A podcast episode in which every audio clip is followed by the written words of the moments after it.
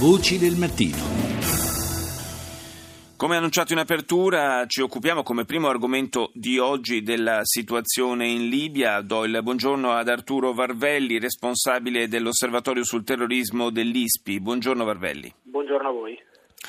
Dunque c'è un uh, ulteriore impasse da superare in Libia, eh, altre 48 ore forse di attesa per eh, conoscere eh, la composizione del governo eh, di unità nazionale, ma eh, basteranno queste 48 ore per superare gli ostacoli che fino ad oggi non è stato possibile rimuovere?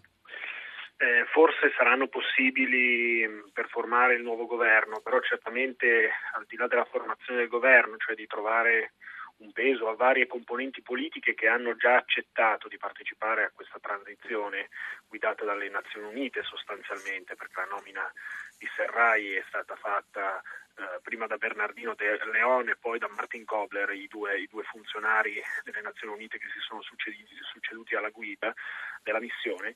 Eh, il problema sarà trovare delle condizioni di sicurezza nelle quali far insediare nella capitale Tripoli questo governo. E queste non è detto che ci siano, onestamente. Mi pare che il generale Serra e lo stesso inviato Martin Kobler stiano ancora lavorando su questo punto, ma mi pare che attualmente non ci siano le condizioni. Quindi il pericolo in realtà è che noi avremmo anziché un nuovo governo di unità nazionale avremo un nuovo governo che non è possibilitato a entrare nella capitale che si deve riunire a Tunisi, mentre gli altri due governi diventano, eh, non si sciolgono ma diventano ancora dei poli di attrazione per varie opposizioni. E quindi anziché avere un nuovo governo un governo solo ne avremmo in realtà ancora tre. Addirittura tre, quindi persino, persino peggio di adesso. E tra le altre cose, mi immagino non sia neanche una coincidenza, proprio in questa fase così cruciale per la nascita del governo di unità nazionale libico si sono intensificate le azioni anche da parte dei gruppi vicini all'ISIS.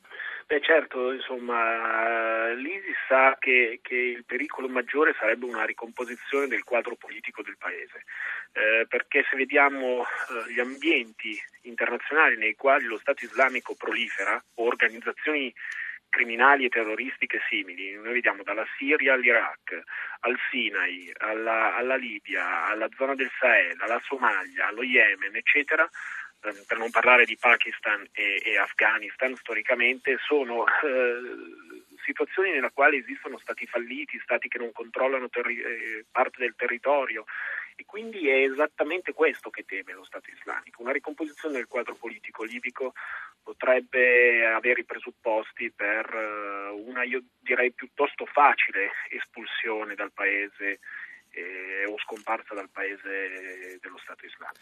E se la, si fa fatica a comporre un quadro politico per quanto riguarda le forze in campo in Libia, eh, ancora maggiore appare la debolezza dal punto di vista militare, eh, un aspetto sul quale porrei l'accento anche visto eh, l'atteggiamento tenuto in queste ultime ore da eh, quelli che possono essere considerati in qualche modo gli emissari, i rappresentanti del generale generale Haftar? Beh, il generale Haftar essere, potrebbe essere uno dei grandi esclusi e questo è un, nocciolo, è un, nocciolo, fondamentale della questione, perché tenere insieme in un governo di unità nazionale le forze di misurata eh, che sono state in realtà cooptate all'interno di questa, di questa, transizione, questo è un merito delle Nazioni Unite e dell'Italia in particolare che ci ha lavorato moltissimo sul piano, sul piano diplomatico. Milizie di misurata che innanzitutto non sono neanche, neanche loro un'unità unica, ma sono varie milizie e rappresentano una forza preponderante al, dal punto di vista militare in Tripolitania. E tenere insieme eh, le forze che si rifanno al generale Haftar, eh, che si sono fatti la guerra, eh, mi sembra un punto molto critico. dovremmo vedere se questa cosa funziona. Eh, se funzionasse sarebbe un primo passo, rimarrebbe poi sempre però la questione di entrare nella capitale, certo. cioè di avere una, una perlomeno tolleranza da parte delle milizie, delle formazioni militari che occupano la capitale. Grazie ad Arturo Varvelli dell'ISPI per essere stato nostro ospite stamani.